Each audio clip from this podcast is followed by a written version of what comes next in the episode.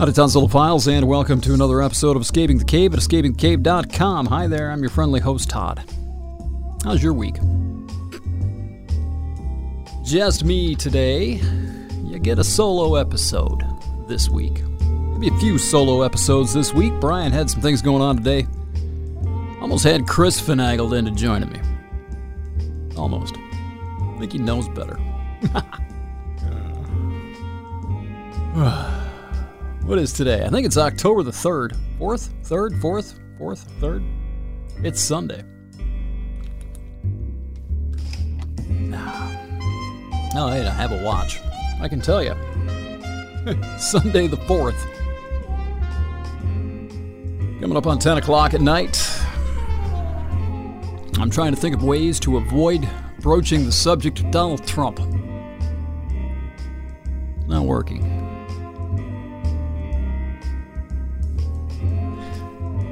I can't get over this. I told Chris today, man. We chatted on the phone a little bit. Made a little trip to Grand Rapids. On the way back, he called me and we're like, uh, you know, it's really too bad. 2020 so damn boring.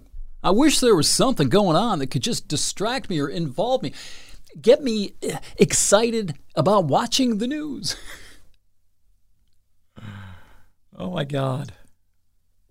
So, if you've been perhaps living in a, under a cave somewhere, under a cave, yes, under a cave, you would have to be beneath the cave to have missed the news on Friday that glorious leader was diagnosed with COVID. He's in uh, in the hospital today. Walter Reed.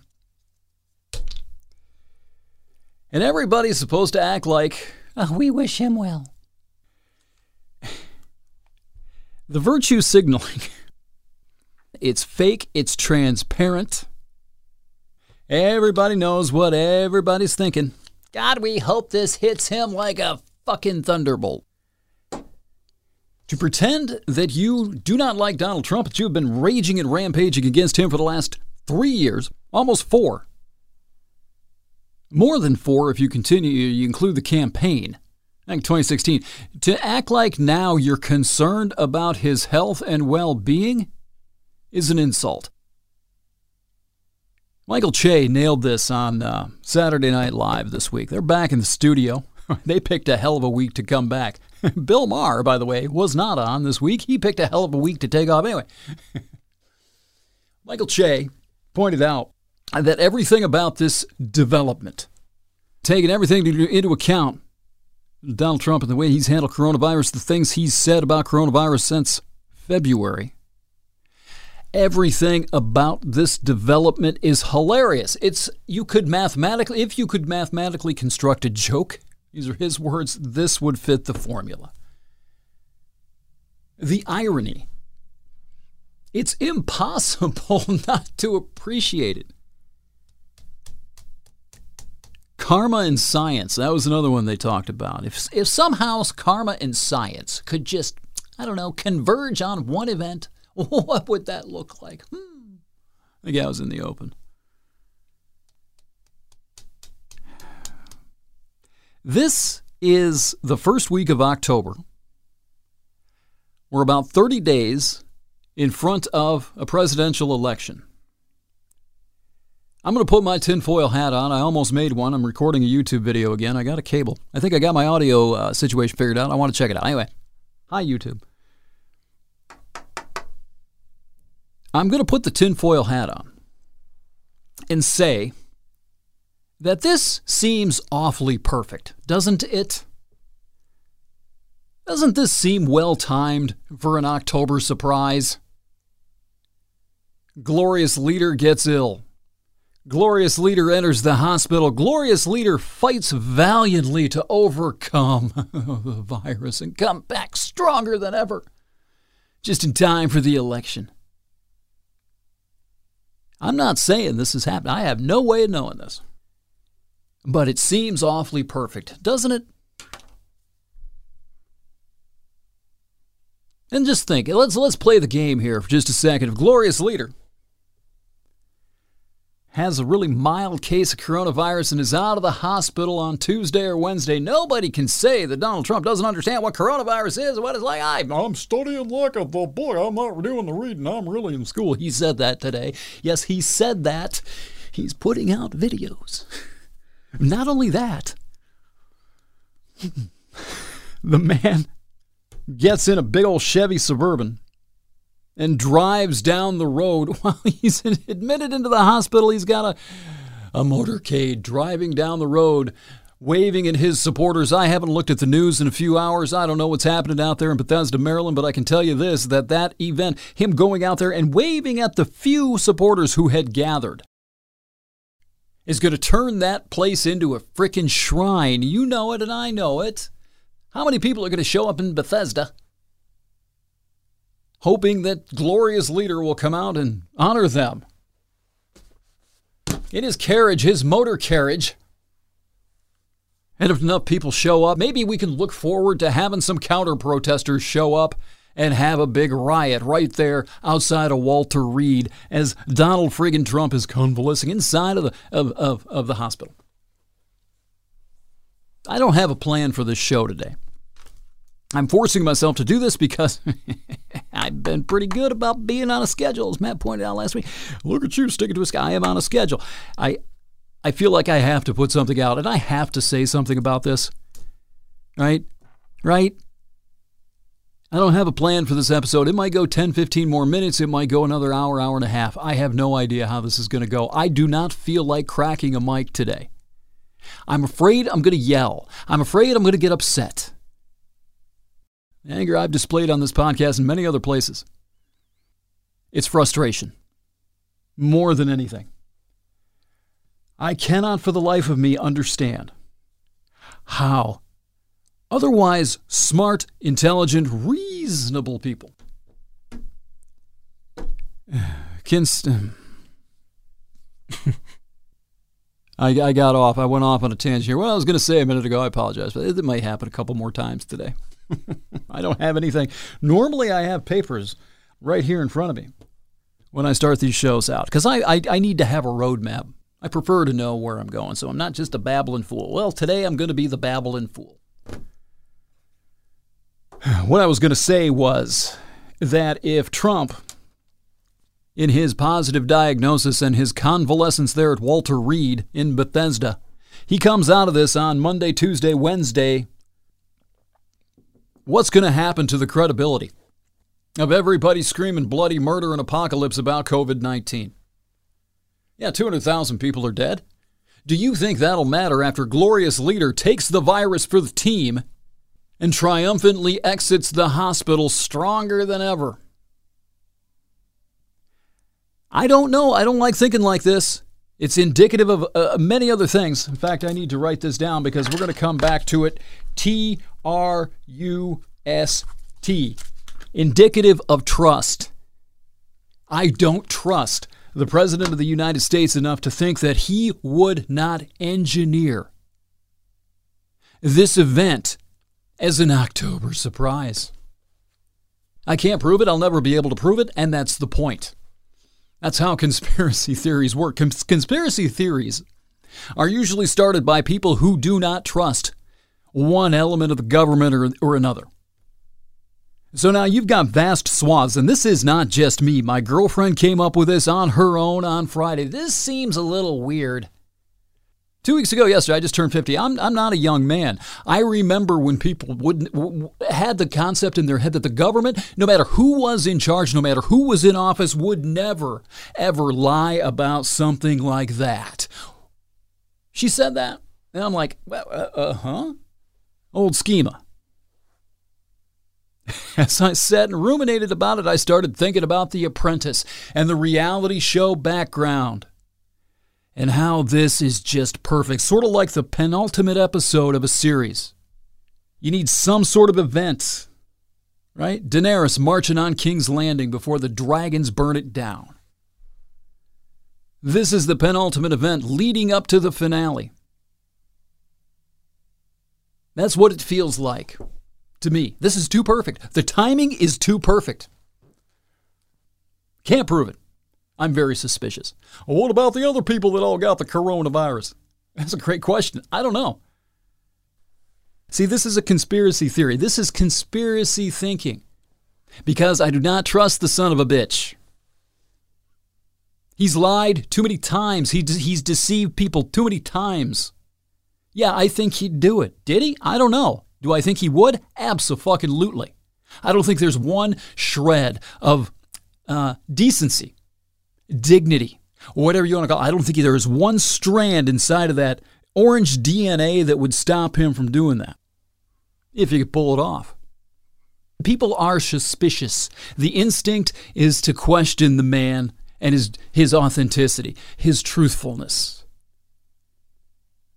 And if you're doing that, and many of us are, if you don't trust him to the degree that you don't think that he would lie about something like this, I don't want to hear out of your mouth how you're wishing him well. It's virtue signaling. It's bullshit. That statement is not about Donald Trump. It's about who you want people to think you are. I don't wish him harm. I'm a good person. See? it's like this obligatory statement that people all over cable news all weekend long. I don't wish Donald. I hope he recovers. I really hope he, he's okay. I hope he's real vigorous. I hope he's back on the campaign trail all vigorous. I heard that several times this weekend. I hope he's vigorous. This is what little liberals do. We're awesome.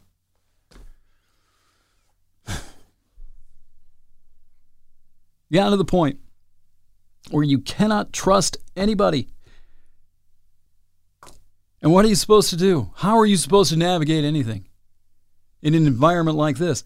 You've got all sorts of people on the street outside of uh, Walter Reed Medical Center Bethesda, Maryland, all sorts of people who are there as though it's like John Lennon got shot. They're camped out on the road, waving their flags in support of the man.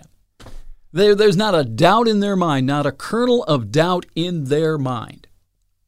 The antithesis of that applies to the other side because everything comes out of the liberals' mouths. Those people who are standing on the side of the road waving their Trump flags waving their religious banner up and down, showing their fealty and loyalty to, to glorious leader. Those people, anything that comes out of any Democrat's mouths, they run to the conspiracy mind themselves because they don't trust anything that's coming out of the other side's mouth. Same thing. There's no common point of trust anywhere.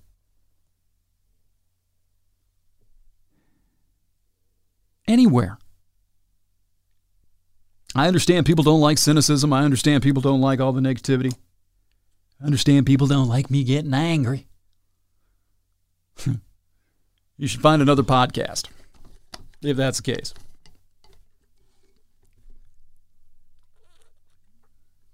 If you want me to be all happy and cheery for you, to give you a little hope, do you need some hope? I know some nice girls named Hope you're not going to get any of this fake shit from me because looking at this, examining my own instincts and others, it's not just me, other people have said this to me unsolicited. Different people, different things. I was chatting with another one of my liberal buddies because, well, you know, I was happy. I was happy about this. I'm going to say it. I was happy Trump got COVID. So were millions and millions and millions of you. I thought it was justice. I thought it seemed like karma. Yeah, that's the only word for it. Karma comes back. Yes, he got it after everything he said, everything that he's done. And when I, so I, I contacted a few of my liberal friends over the weekend, on Friday mostly. Like, haha, kind of thing. And they, a couple of them said the same exact thing. I didn't mention it. They mentioned it to me. They do not believe that this is absolutely authentic. And a couple of them had to say, they had to add the obligatory, oh, I don't want him to die. Are you sure? Are you sure about that? Are you absolutely sure about that? I understand the instinct and the urge to say something like that, but do you really hope he does not die deep down in, the, in your heart of hearts, inside of Brian's shadow self? Where nobody can see and nobody can hear, are you really saying to yourself, gosh, I hope he doesn't die? The problem of Donald Trump would solve itself. That was one of the first things I thought. Does it make me an asshole? Are you sure? And this is just another indication again of how trust has been destroyed in this country and how we are ripping ourselves down the middle with no common frame of reality. It's another thing I know people don't like to hear. You want me to tell you it's to be okay. It's to be fine. We've been through stuff. No, we fucking haven't. We've never been through anything like this before. What, the Civil War? With two armies meeting on the field of battle and all these people being, you know, all the slaughter going on in places like Gettysburg. Yeah, maybe. That was over an issue of secession. And okay, fine. If you want to say it was over slavery too, fine. This is institutional meltdown. Every institution in the country is under assault now. Every single one of them. The animosity created the last 10, 15 years, specifically the last four or five, it's permeating every part of society. We don't trust the vote.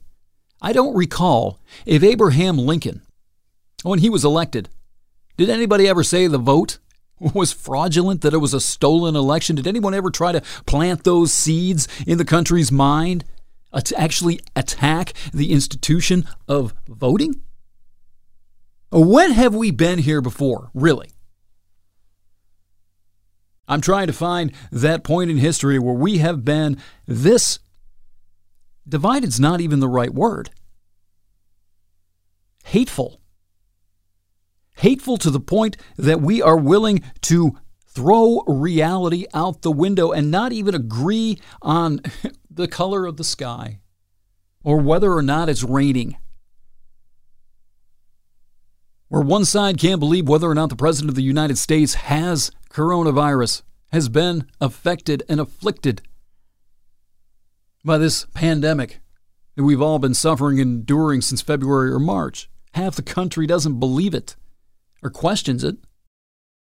And the other half, the thought never enters their head that the former reality show host, the guy who, whose previous job before being president of the United States was hosting a fucking reality show, they don't even consider in their minds that the man could conceive such a thought.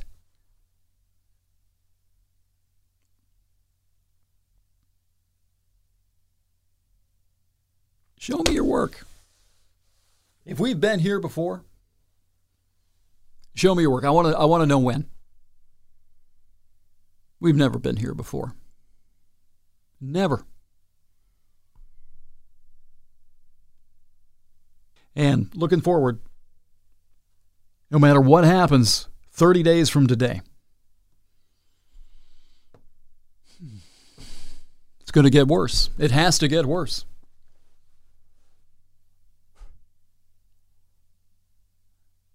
Trump recovers, if he has COVID, let's go with the assumption that he does have COVID. I can't prove it. Nobody can prove it. Nobody's ever going to be able to prove that this is a hoax. But let's say, at least for uh, the purposes of this rather rambling episode, that he does have COVID. He recovers, he goes out. Election day comes and Joe Biden wins. Still wins, somehow. Even after valiant hero, our valiant leader comes back from his noble fight against coronavirus, if somehow Joe Biden comes out and actually wins this election. What's going to happen when Trump says it was stolen? What's going to happen when he's not telling his proud boys to stand down and stand by? What's going to happen if Trump actually does win the election? Where's Howard Dean? He said back in February the only way Trump could win was to steal the election. I think he also said that, he, that the Democrats should definitely, no matter what happens, should challenge the results if he wins. Attacking the integrity of the election. He thinks he's attacking, attacking, or he assumes, I guess, that he's attacking Donald Trump's integrity. No, he's attacking the integrity of the election process. The man was elected four years ago. To say that he can't be reelected without cheating is horseshit. So saying you're going to challenge an outcome you don't like sounds awfully Trumpian to me, Mr. Dean. This is this is a long time ago. This is back in January or February. I think February. Now, Biden said something similar to it earlier this year. The Democratic minions are out there. They have those thoughts in their heads.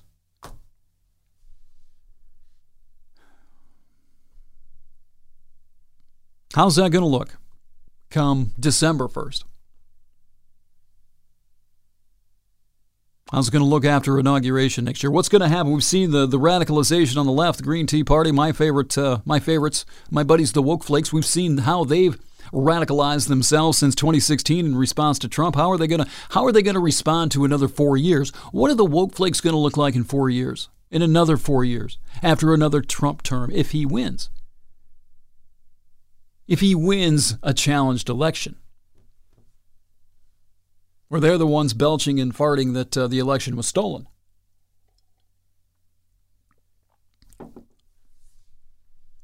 What is another four years of far left radicalization going to look like? And don't worry, it's an equal opportunity show this time. Let's say uh, Biden wins. Let's say he's he's inaugurated. Somehow Trump is forced out of the White House. What's going to happen to Trump's people? Do you think? I've asked this a hundred million times. Do you think they're going to stand down and stand by like the Proud Boys? Really? That's interesting. What do you think it would look like in four years if that faction, the Trumpian faction, the Trump bots, the Trump cults, after a challenged election, election they feel is stolen.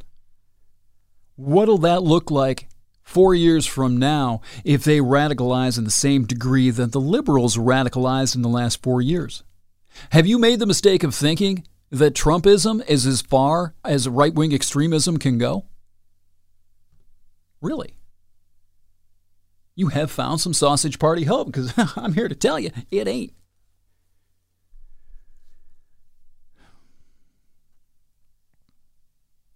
It ain't. I want to be more hopeful.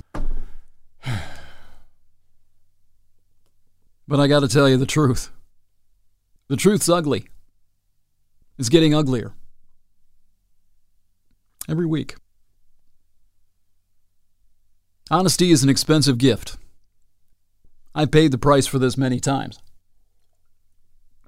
And sometimes rightfully so. And sometimes I've been wrong.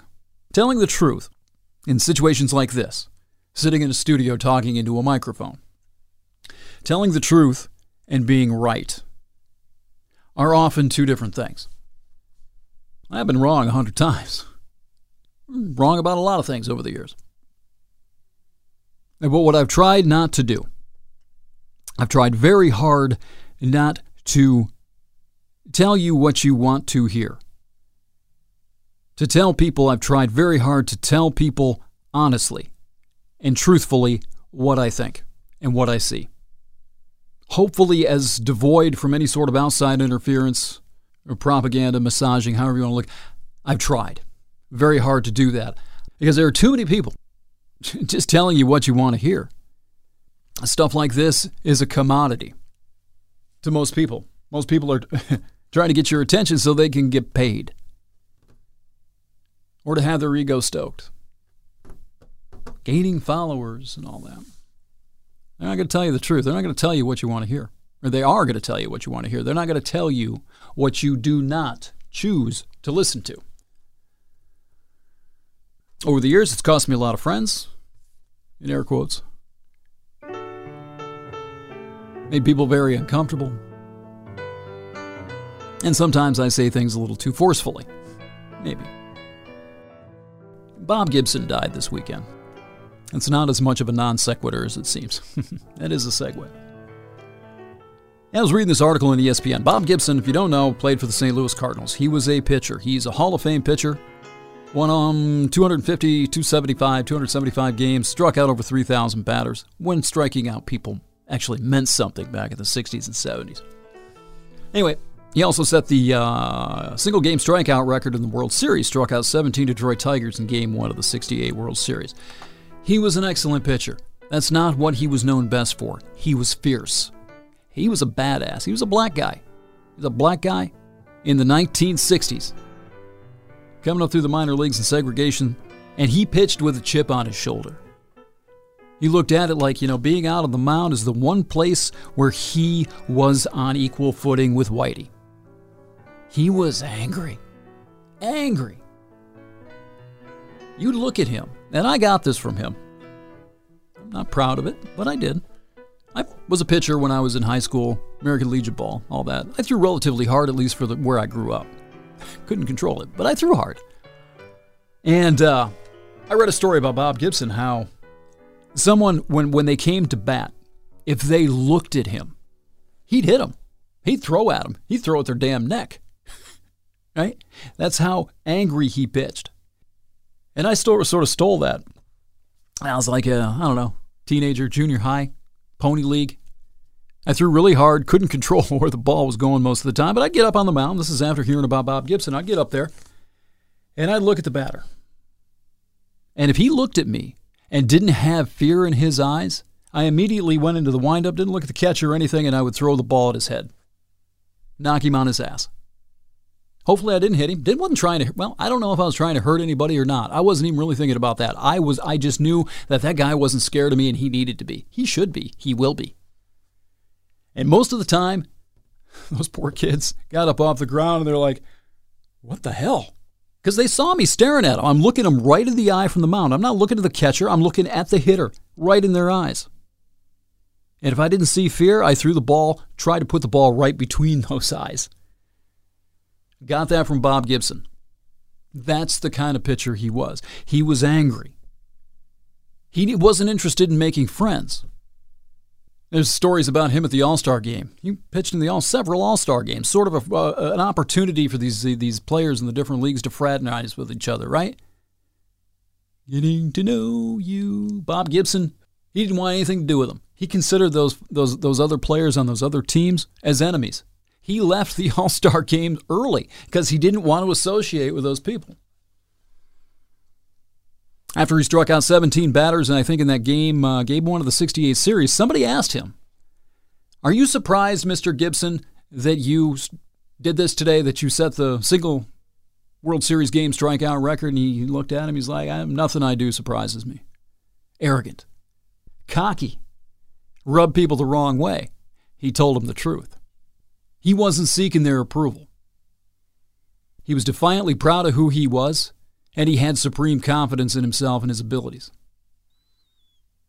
He had a singular purpose. He wasn't out there to make friends, to win any congeniality awards. He was out there to strike people out, win baseball games, and not be defeated, not be beaten. He was the most competitive pitcher most people have ever seen to this day. He didn't have a lot of friends until later in life he mellowed after he got out of baseball, after he got out, out of his, you know, his field of um, endeavor. He became congenial. In fact, he was more congenial than most people thought. As long as they were not at the All Star game and you were not on another team competing against him, you know, people would run into him. They were surprised how nice he was. As fierce as he was on the mound, when they actually got around him, he was fine. He didn't like small talk. He had no time for small talk. That's another thing I read about him. He just he hated it. Singular purpose. I think that's that's the only phrase that comes to mind. He was a pitcher. He had one thing to do. He wanted to do it well. He wanted to do it better than anybody else. And if you were in his way, you were his enemy, not his friend. You were there to be vanquished. From my background, how I grew up, what I was, I understood, at least to a small degree, the anger that coursed through him. Instinctively, I understand that. Not saying I, I understand what it's like to be black. If that's what's going through your mind, shoo. But I did understand, and I do understand the anger, and I do understand the, the, the how that obsession to be the best he was a black guy in the 60s. He was going to prove something to somebody. And he did. Now, is that ego? Who gives a shit? Everybody's going to remember Bob Gibson's name as long as baseball's being played in this country. And because of the stories I just told you, excuse me, they're going to remember him outside of the realm of baseball as well. Anytime anybody talks about a, con- a competitive athlete, they're going to talk about Bob Gibson. They're going to remember Bob Gibson. People didn't like him. People didn't like the way he behaved. They didn't like his vibe. They respected the fuck out of him. And they didn't want to get in his way. I understand that. Particularly the older I get. I'm no longer traveling, sadly. I may next year. I might have this year. Coronavirus, whatever. I'm not doing it. It's going to be three years in January since I've been out on a trip. I can't believe that, but it's true. I don't have a career. I don't have a lot of things going on other than the material that I am trying to share with you. I'm obsessed. As I said, I turned 50 two weeks ago. That's a little traumatizing to anybody. I don't care who you are. you start thinking about things. Time wasted. What I should have done. How little time you got left. What am I going to do with that time? You start thinking about relationships. Eh, they pointed out this this weekend. I think I think it was on Saturday Night Live again. Yeah, we are a lot of people in this country right now because of coronavirus, because we're shutting together, because I think a lot of people are having to reevaluate everything. People are reevaluating the relationships they're in, their friendships, all of it. That's happened to me as well. More, I think, looking at turning 50 than anything. Not so much coronavirus. I don't have a big circle of peers, believe it or not, anyway. But I got to thinking about Dennis again. And I got to thinking about the uh, useless shit epiphany I had my the first day on the road. I got to thinking about turning 50. Useless shit epiphany. Got out of the car, first day hitchhiking. I had like Don Quixote. I had electric clippers in my bag. I had all sorts of stuff in my bag that I didn't need. I thought I needed them. I thought I'd want them. I didn't think they'd be that heavy. All that stuff adds up. The weight adds up and all the shit you don't need weights you down.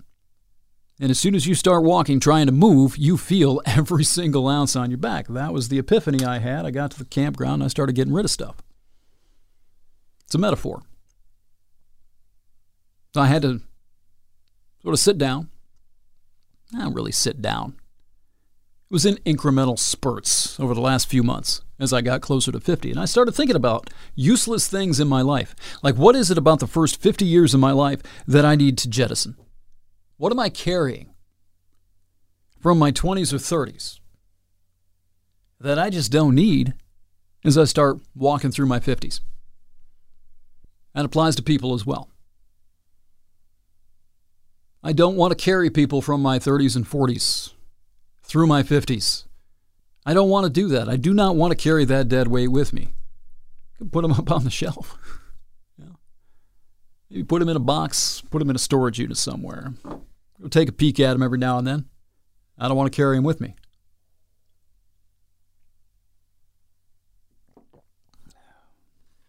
And I got to thinking about Dennis again. Dennis is the uh, first real hitchhiking hitchhiking ride I got. I've told the story a hundred thousand times. I'm almost afraid to tell it anymore. I've told it so much. But again, I have new listeners periodically. They haven't heard it yet. But he was the first ride I got. I got it from uh, Fort Morgan to Glenwood Springs, Colorado, back in 2008. He had been blown up in an oil well. Looked horrific, horrid. Looked like a monster, and he knew it. He hated it. Hated how children looked at him he was drinking like crazy all the way across Front Range of the uh, Rocky Mountains. Vodka. That was his drink. Huge belts out of this. I think it might have been a gallon bottle. And he was getting worse and worse and worse and worse and worse, obviously, as further we got. Had a computer in his truck. This is back before, you know, broadband Wi Fi in a vehicle was a common thing. He got a big settlement from the oil well accident. And uh, so he had wi- broadband Wi Fi in his truck. And I was sending out couch surfing requests all along I 70 trying to get in somewhere so I didn't have to sleep out in the mountain snow in May in Colorado, but I could get inside with somebody. But I had to keep him going until I could figure out a way where that was going to be. Glenwood Springs was the place. We got there. He had started talking to me about how he felt, how children looked at him. That was the that's the one thing that reminds me that, that really sticks in my head was that he was bothered, terribly bothered, by how kids reacted to his appearance. He had his wife on speakerphone in the truck. I think it was through OnStar. He kept telling her, "No, I'm not drinking. I haven't had anything to drink." And she knew. She knew. as we approached Glenwood Springs. Had my uh, accommodations set up for the night. And he desperately did, he didn't want me to leave. We'd spent five hours in that truck, tried to, you know, share what I knew. I'd been through alcoholism, or at least the symptoms of it. I understood what it was. And I was talking to him on a human level, and he appreciated that. He really didn't want me to go. But by the time we got there, I was done with him. He was he was getting really, really dark. There was a blackness about him that didn't scare me. Something told me, yeah, it's best to carry on. And I told him, I'm like, you know what? I like you, Dennis. I appreciate the ride. He was offering to take me to Utah the next day. Like, I, I just don't want to be around you. I can't stand I'm, vodka, this. Yeah, I'm done. I got to go. Never talked to him again. Exchanged numbers and all that, but that's, you know, how that goes. Never talked to him again. And a year later, I found out that uh, he had been estranged from his wife. She'd thrown him out of the house, domestic violence. He was living in a hotel in Montrose. That's where he was from. One day, he decided to go back to his house. And she called the cops, of course. He was drunk. He uh, got into the garage somehow, locked himself in there, barricaded himself in there. Police come, decide, well, we're going to extract you, Dennis. And they didn't realize that he had guns stashed in there. And he shot three cops. I think he killed one. And then he took the gun and killed himself. That was it. I found this in the Denver Post. That was Dennis. That was my very first ride. That five hours in that truck with one specific human being, one very traumatized human being, has had such a profound effect on me in the last 11 years. Because he didn't, you know what he didn't tell me? That the reason he was in such bad shape, that he looked how he looked, was because when he caught on fire, he ran back into the flames to shut a valve off so other people wouldn't get fried, wouldn't get burned up. He didn't just dr- stop, drop, and roll. He went back in there before he put himself out to try to help other people or at least keep the same thing from happening to other people. He didn't tell me any of that. Dennis Gurney was a complex human being, a complex human being that had been through more hell than you and I can imagine. I seriously don't think that I would have went through 20 years of that the surgeries. He died on the operating table more than once. He, he had pig cadavers for skin.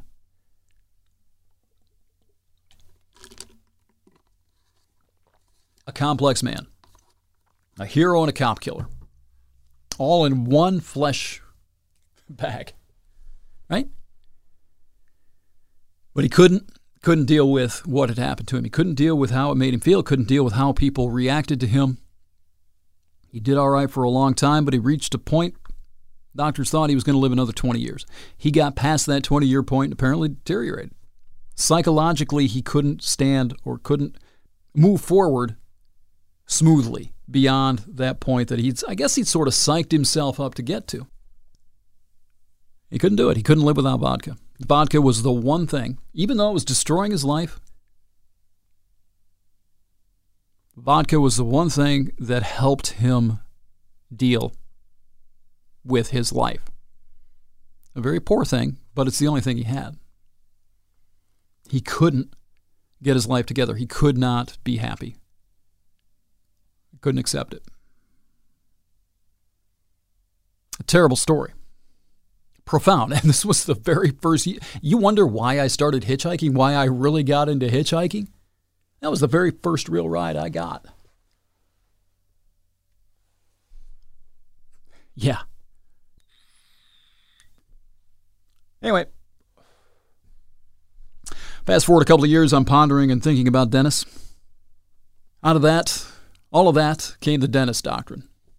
And it, I think it was the germination of it, the seed came from that moment at that gas station outside the Glenwood Suites in Glenwood Springs, Colorado, where I had a choice. I could either stay with him that night or I could go and hang out with uh, these strangers, these couch surfers that I had contacted. I mean, it wasn't really a choice. I wasn't going to stay there anyway, but I could have.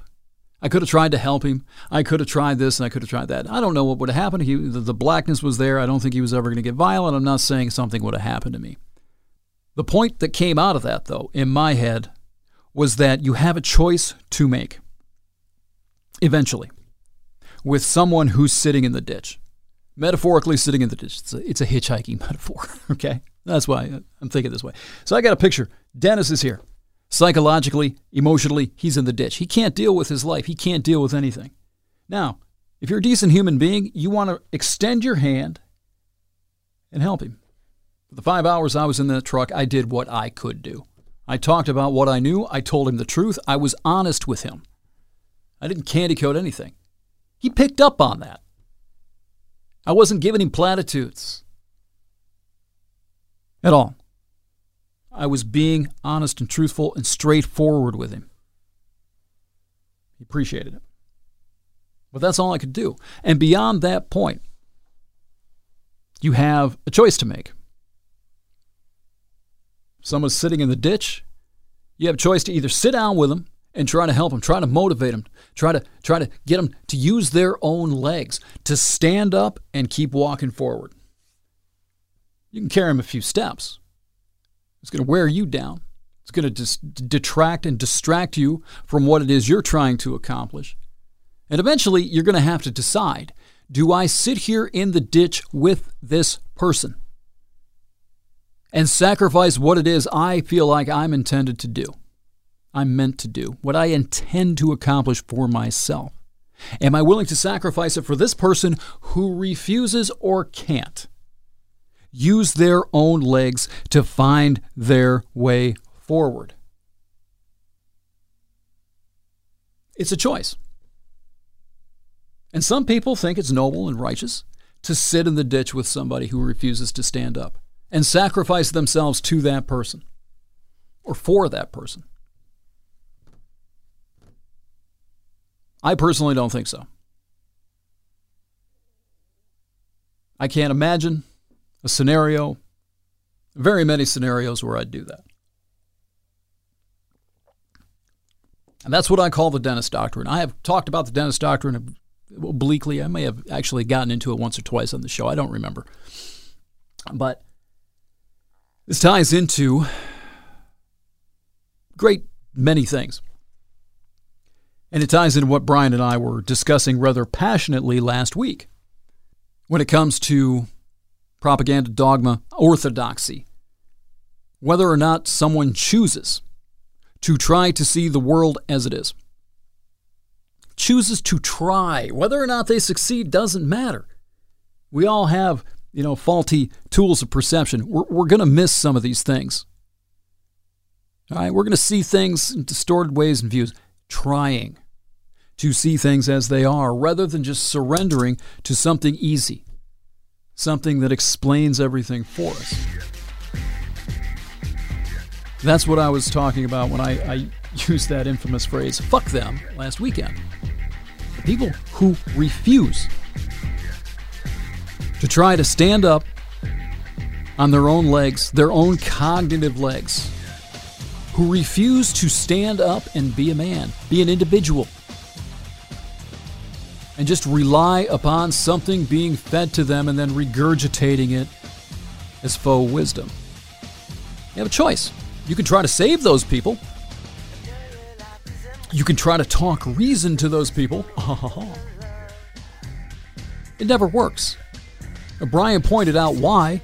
I think either in the same episode or the week before, because you can never change a person's mind with facts. This is Jonathan Haidt.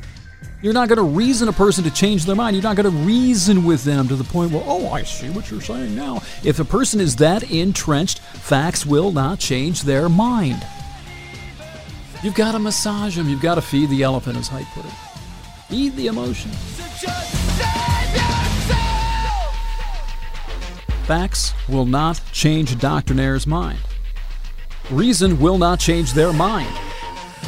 I said this in one of the very first episodes I put out in 2018, almost three years ago. On this show, the switch is internal. That's what I was talking about. The person has to want to use their own mind. They have to want to be an original entity instead of a fabricant. It isn't hard to find that it is hard to find those people, but it's not hard to detect them. And it's not hard. It's it's so easy. A little poking and prodding, a little listening. All you got to do is open your ears, ask maybe two, three questions. Two, three just general questions. And you can figure out if you're dealing with a fabricant or an actual human being, a real man, a man, his own man or woman, or someone who's been recycled manufactured intellectually and cognitively, psychologically, emotionally, spiritually. Not hard. And when you run into those people, I have come to the conclusion that you are wasting your time trying to save these people, trying to convince these people of anything, of anything. I forget his name. Ryan, Leo Ryan. Does that name ring a bell? Should. This guy was a senator, congressman. I don't remember what he was. Remember what he did, though. He's the guy that went down to Jonestown, French Guiana, I think. Is that right? I hope so. Whatever. Jonestown, Jimmy Jones, cult compound. Had all of his followers down there. People were worried about these followers. Want to go rescue him. There he goes. They let him in. Jim Jones let him in. He starts talking to these people. He's trying to talk these people into leaving Jonestown, trying to convince them to leave. A few people did. Few people, I think, actually got on the plane or were getting ready to get on the plane. I, this just popped into my head. Normally, I would have researched this. But anyway, you go research it. Leo Ryan, that man, balls. Wonderful human being. Altruistic. Sacrificed himself for those people. I don't think he intended to. I don't think he thought that that story was going to end the way it did. But he did go down there and he did wind up convincing or helping or encouraging a few people to leave. He tried like hell. Have you seen the images of Jonestown after they uh, drank their Flavor Aid? And it was Flavor Aid, it wasn't Kool Aid. Flavor Aid. Have you seen the images of the people that uh, Leo Ryan could not convince?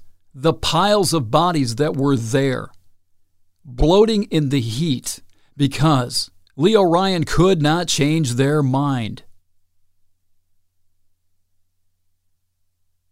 A few people, yes. Very few. You know what happened to Leo Ryan? Spoiler alert, he's dead. He was attacked on the tarmac, I think getting on his plane. Jim Jones and his boys,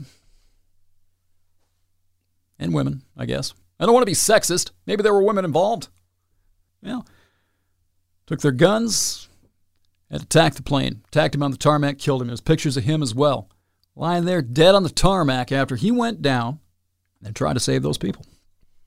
I think it's a noble thing to do. I think it's a noble gesture. I think it's a wonderful thing that Leo did, trying to go down there, trying to go, trying to save these people, trying to trigger that button in their head, that little, trying to flick, maybe flick them at the back of the head, like, hey, this is a cult. Am I? Is the button like short circuiting?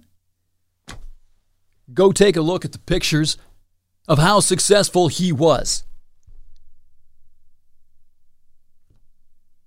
You cannot change anybody's mind. They have to want to change it. They have to be interested. They have to be concerned with reality themselves.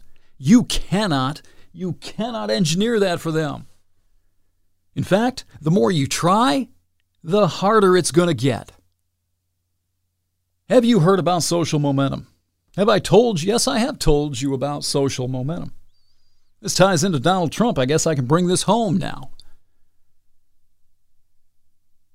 The more you try to convince people, the more you try to argue with people, the more you try to shame people, even if they're 100,000% wrong, the more you try to argue with people, the harder they dig their claws in. You're not having a discussion or a debate. There's not going to be a winner and a loser of this debate. There's just going to be two losers. You're going to lose because you can't convince him that you won. if he doesn't want to be convinced. Social momentum applies here because how many of us, thanks to social media, other things, the fact that each and every one of us talk politics now, like we used to talk baseball.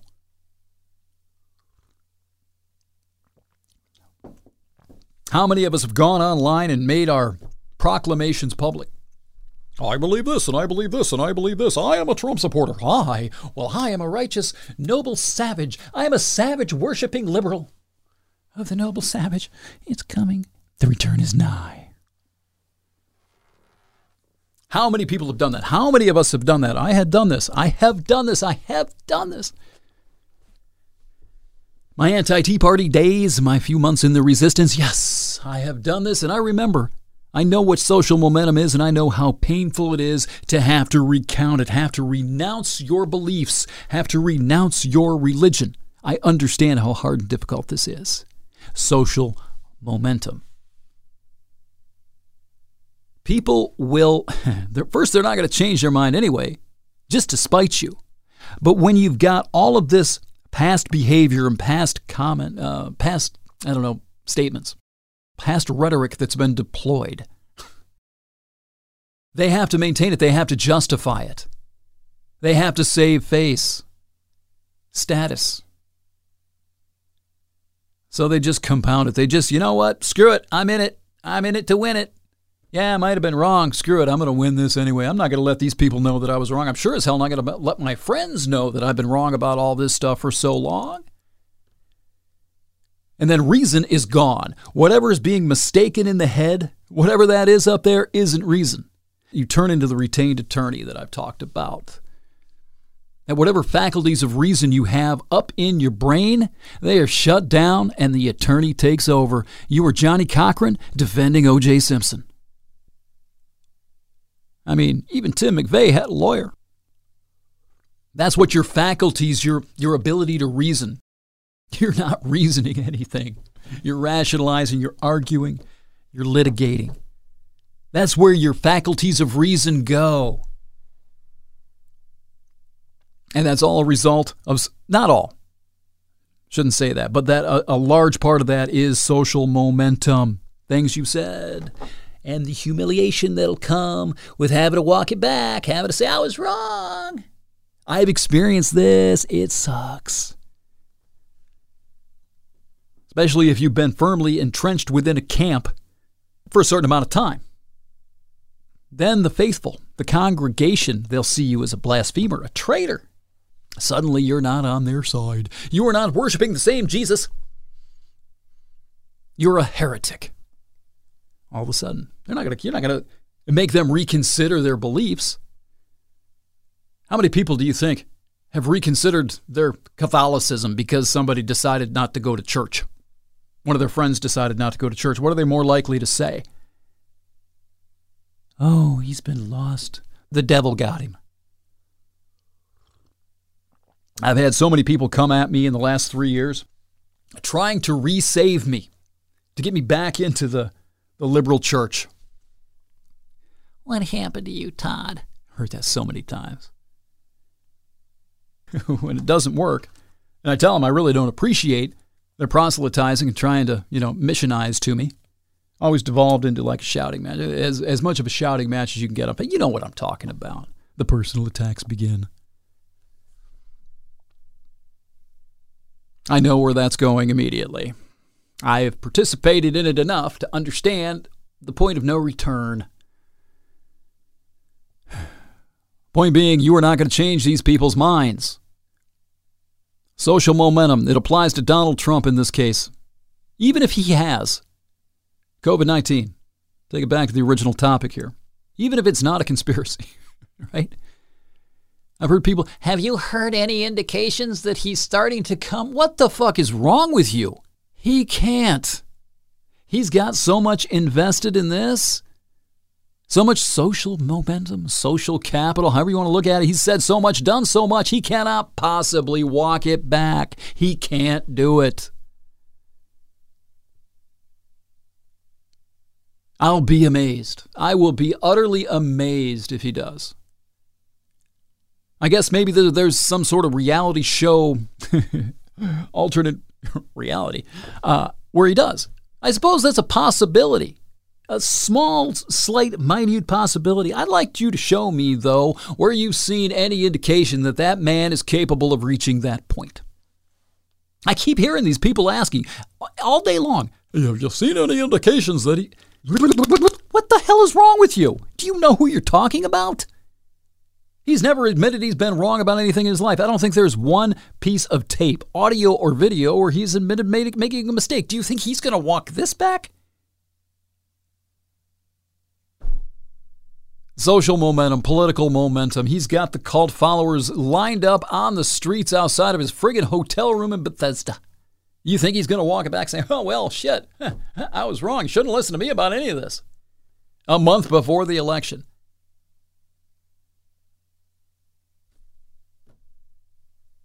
That's another thing about the media coverage of this. And nobody's asking any damn questions. They're just they're just lapping all this up.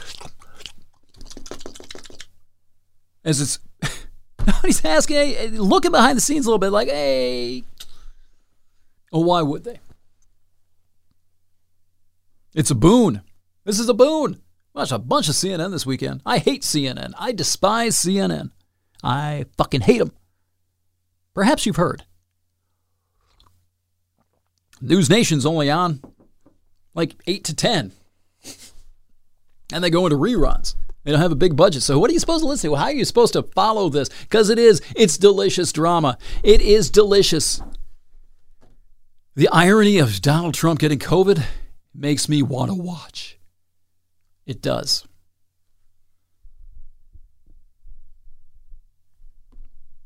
But they don't ask any questions. They're just they're just feeding the drama. Feeding the drama, feeding the drama, feeding the drama. Anyway, we had a little bit of a spat last week. So I don't know if it was really a spat. For Brian and I, that's a spat. And he didn't like that. He didn't like that I would say, fuck these people, the doctrinaires. The people can't leave the doctrine. Like I should be trying to create a dialogue that I should be trying to save the people that do not want to be saved. And he said, rightfully so, that maybe it's divisive. Saying something like fuck them is divisive. And he said maybe it's tribalism. Where's my tribe? That was the one question I wish I would have asked him last week. Where is my tribe? If I'm being tribal by saying fuck the doctrinaires, where's mine? Who are my tribesmen? I'd like to meet them. As far as being divisive and being tribal, it reminds me of Mormons. It was the Mormons. If I kick a Mormon missionary off my front porch, does that automatically make me a Catholic?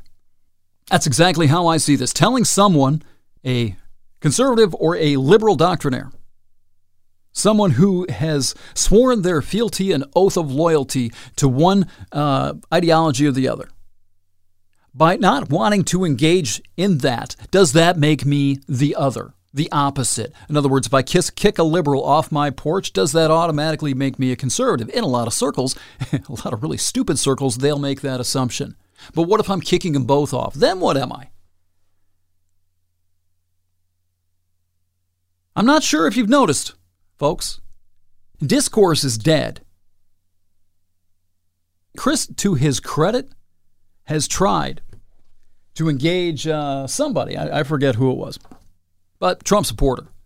And he legitimately tried to understand where this guy was coming from. The guy wouldn't, he, he, they exchanged two emails, he shut it down. It occurred to me that uh, that's probably because you can't have a conversation without a common language. And when you're trying to understand the other person's perspective and point of view, how do you do that if you do not have a common frame of reality? How can you really reach that understanding? How can you find that point in the middle where you can at least engage in compromise? In order to compromise with somebody, you've got to uh, you've got to agree on what you're compromising about.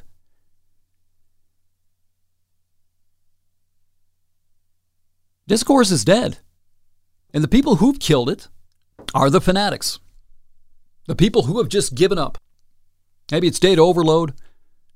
Again, there's a path to empathy here. That was going to be part of this episode as well. It's getting long. Uh, maybe it is data overload. Maybe there's so much out there on that DIKW pyramid that I've talked about, the data level. We're just drowning. We cannot possibly move up to information and knowledge because we are just choking on too much data. And if you're choking and you're drowning, you'll get you'll you'll grab onto any piece of driftwood that'll save you. And maybe that's what all this is that you just don't know. We just do not know. We can't figure all of this out, and we will take anything that'll keep us afloat, anything that'll explain something for us, give us a sense of some kind of fucking certainty about something. We can't trust anything. Nothing makes sense. Nothing is uh, apparently as it seems anymore. We used to be able to trust that the President of the United States would never fake getting a coronavirus infection for political gain in October surprise. It may not have happened. It may be all on the level. I understand that. That's not the point. The point is that we don't trust he wouldn't do it. Nothing makes sense anymore. Nothing you can measure anymore. Won't be nothing you can measure anymore.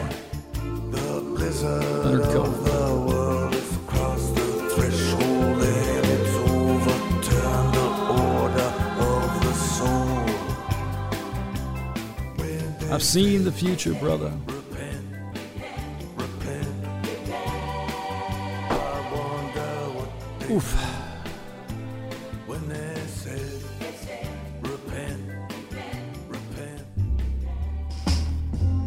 What are you waiting for your message, your, your sausage party hope here, your message of hope? You thinking I was going to drop you, drop it on you here at the end? The happy ending? I got your happy ending.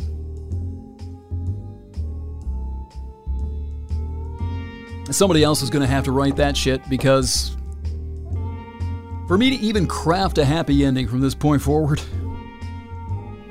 it won't be believable to me. I wouldn't be able to write it with a straight face.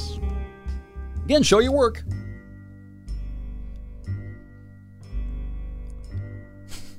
I think Brian's coming back next week. We'll see after this show. He may not want to be affiliated with this thing.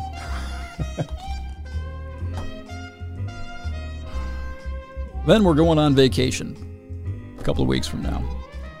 I need it, clearly. Then we'll come back and I'll enjoy the election shit show together. It'll be great. EscapeTheCave.com is the name of the website. EscapeTheCave.com is my, uh, yeah. Oh, Twitter and Facebook are shut down. I'll bother with any of that shit anymore. it's good. Till next time, so long.